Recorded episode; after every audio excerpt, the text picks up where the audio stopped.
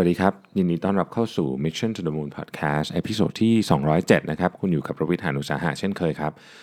วันนี้เนี่ยอัดเสียงมาจากเชียงใหม่นะฮะคือเมื่อเช้านี้เพิ่งเพิ่งลงเครื่องมาจากเฮลซิงกิไปไปเปลี่ยนเครื่องที่เฮลซิงกินะครับแล้วก็กลับมาถึงกรุงเทพเช้าๆ แล้วก็บ่ายก็มาเชียงใหม่ เพราะพรุ่งนี้ผมมีงานวิ่งของ Run Hero Run นะครับตั้งแต่นู่นอะเช้ามืดเลยนะฮะก็เลยต้องมานอนที่นี่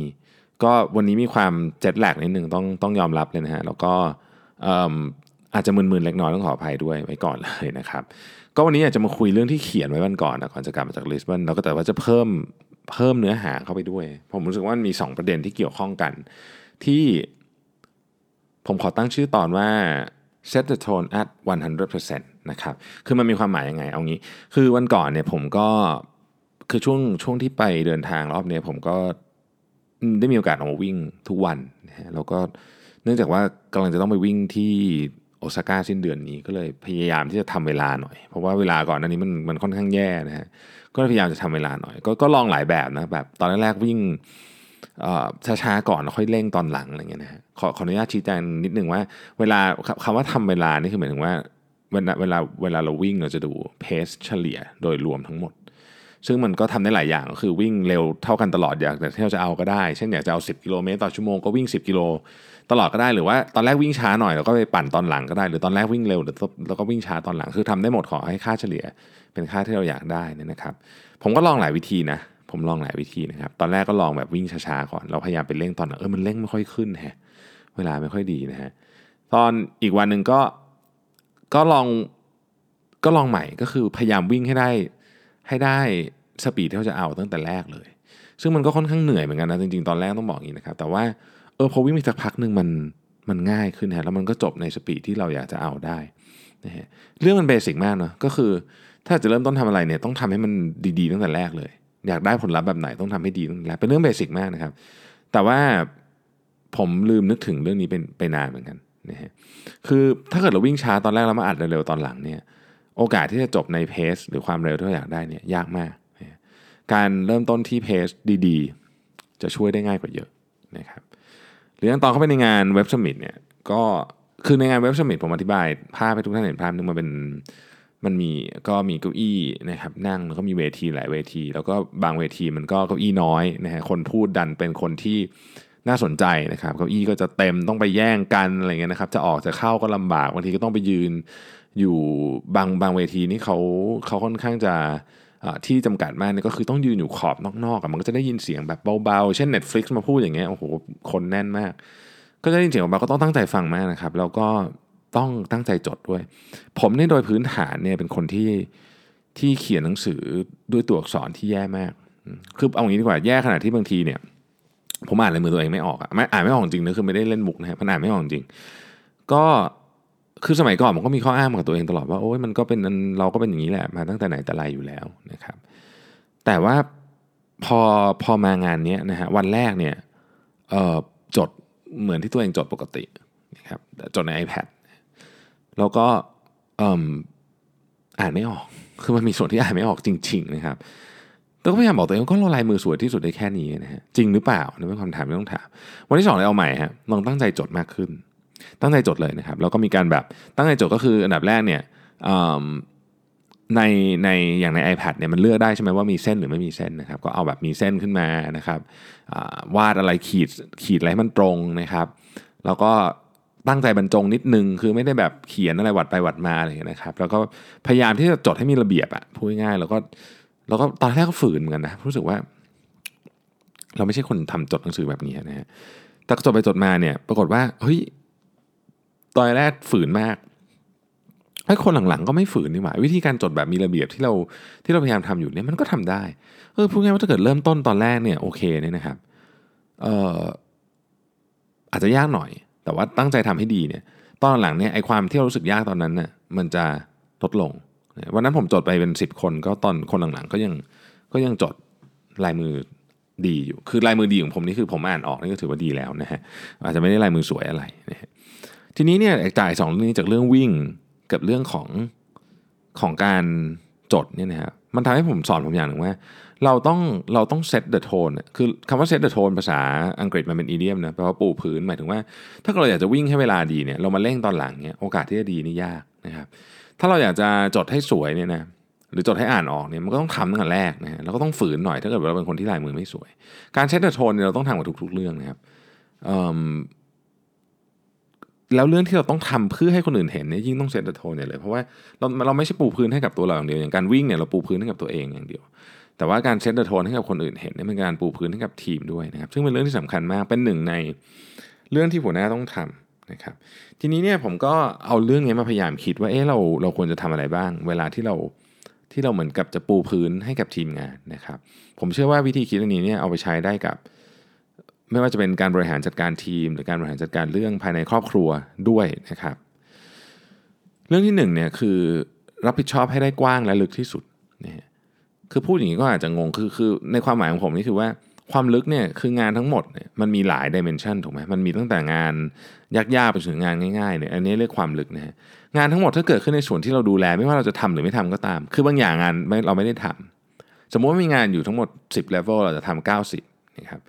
ความลึกก็คือตั้งแต่1นถึงสิเนี่ยงานทั้งหมดที่เกิดขึ้นในส่วนที่เราดูแล เราดูแล1นถึงสินะแต่เราทำแค่ 90 เท่านั้นนะเราจะทำหรือไม่ทำก็ตามเนี่ยเราต้องรับผิดชอบทั้งหมดในฐานะหัวหน้าทีม นี่คือคำว่าลึกนะครับส่วนความกว้างเนี่ยมันคือความกว้างของความดีความชอบและความผิดทั้งหมด ทั้งความชอบและความผิดนะฮะ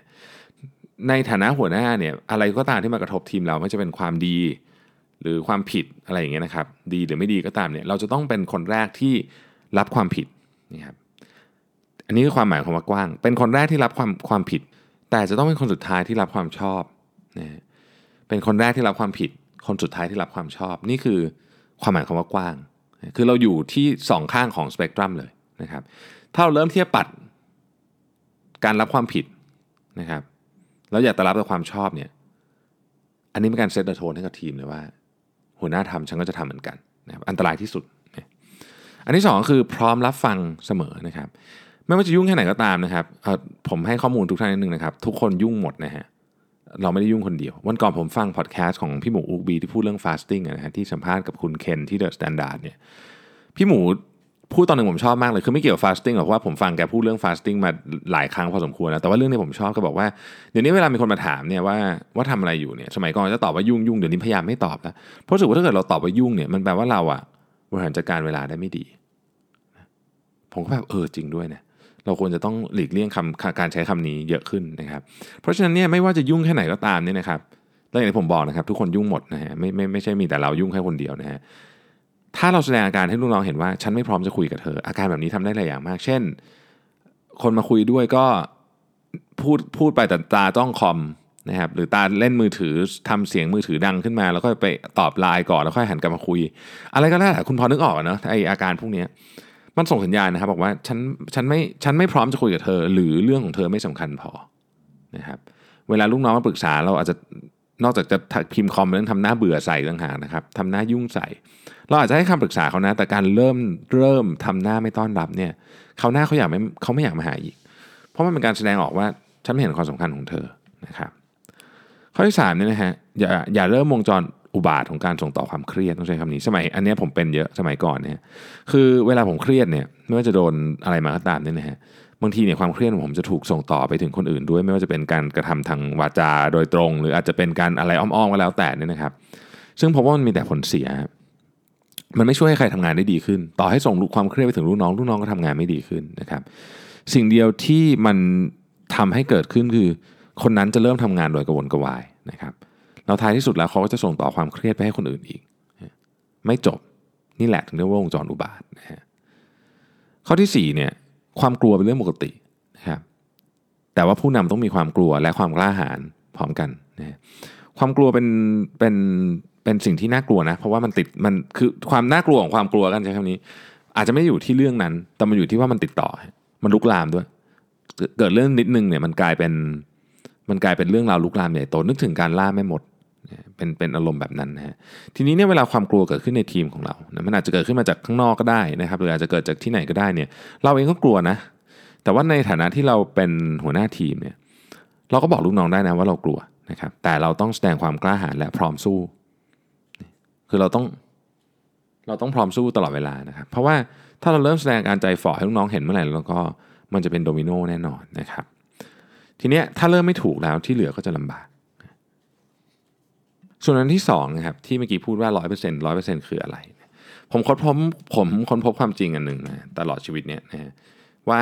เวลาเราอยากจะทำอะไรดีๆ หรืออยากจะไม่ทำอะไรดีๆ หรืออยากจะเลิกทำอะไรที่ไม่ดีเนี่ยถ้าเลิก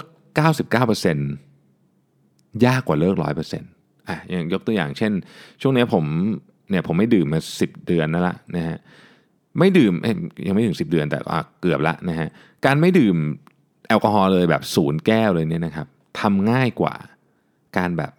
เฮ้ยดื่มวันนี้วันนี้แบบเหนื่อยเครียดขอสักหนึ่งแก้วอะไรเงี้ยนะครับบางทีมันเลยเถิดลามปาม เพราะฉะนั้นถ้าเกิดตั้งใจจะจะทำอะไรแล้วเนี่ยทำร้อยเปอร์เซ็นต์ง่ายกว่า ถ้าเราตั้งใจที่จะสมมุติว่าเราติดพนันบอลอย่างเงี้ยนะถ้าตั้งใจที่จะเลิกเล่นเนี่ยนะครับ เราทำได้ 99 ครั้งแต่เราหลุดไปแค่ครั้งเดียวเนี่ยโอกาสที่จะกลับไปเริ่มใหม่เนี่ยมันเยอะมาก นี่คือความหมายของคำว่าทำร้อยเปอร์เซ็นต์ง่ายกว่า 99%เปอร์เซ็นต์มันยังส่งไปถึงเรื่องอื่นด้วยนะครับ เช่นเรื่องของความซื่อสัตย์คนที่ซื่อสัตย์ร้อยเปอร์เซ็นต์เนี่ยไม่ต้องคิดอะไรเยอะเลย ก็คือมันเป็นนิสัยของเขาอยู่แล้ว แต่ถ้าเกิดเราซื่อสัตย์99%เนี่ยนะครับไอ้หนึ่งเปอร์เซ็นต์นั้นนะ่ะมันจะย้อนกลับมาทำลายชีวิตเราได้ในอนาคต ดังนั้นเรื่องพวกนี้ก็ต้องคิดให้ดีว่า เฮ้ย ในความเป็นจริงของโลกนี้ การทำอะไรก็ตามเนี่ยทำร้อยเปอร์เซ็นต์ง่ายกว่าจริงๆฮะง่ายกว่าเพราะเราไม่ต้องมานั่งคิดว่าตอนนี้จะทำหรือจะไม่ทำเราก็มีหลักการมี principle ของเรานะครับเหมือนกับที่วันก่อนที่ผมเขียนเรื่องหนังสือของมูราคามิ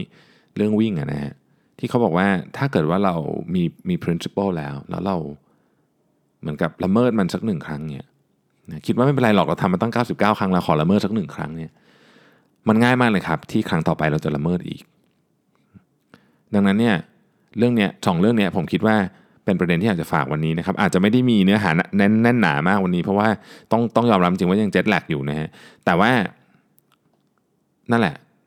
99%ยากกว่า 100%เยอะนะครับทำก็ทำร้อยหนึ่งไปเลยแล้ว การเริ่มต้นให้ถูกเซตเตอร์โทนให้ถูกต้องนะครับเป็นสิ่งที่จะทำให้ชีวิตเราเนี่ยยากอาจจะยากนิดนึงในช่วงแรกนะครับ แต่ในที่สุดแล้วเนี่ยมันจะง่ายกว่าเยอะ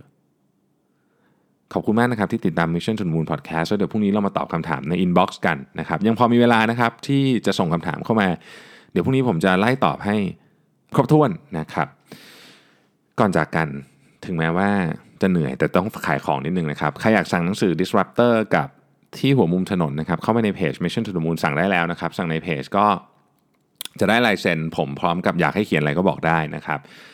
แล้วก็เดี๋ยวมีเซอร์ไพรส์เล็กๆน้อยๆด้วยสำหรับท่านที่สั่งทั้งสองเล่มนะครับ อีกเรื่องหนึ่งครับขายของต่ออีกนะฮะชช่วงนี้งานขายของเยอะนะครับ ก็พรุ่งนี้เป็นวันที่ 11 เดือน 11 นะครับ สุดยอดมหากรรมช้อปปิ้งออนไลน์นะฮะฝากเว็บไซต์ของเราไว้ด้วยนะครับสสิสสิ cosmetics มี s com นะครับกับสีจัน com นะฮะลดโปรแบบโหดที่สุดของปีไม่มีอีกแล้วนะครับ 11 และ 12 2 วัน นะครับไปไปช็อปกันนะครับ ขอบคุณมากนะครับที่ติดตาม Mission to the Moon Podcast แล้วเราพบกันใหม่วันพรุ่งนี้ครับ สวัสดีครับ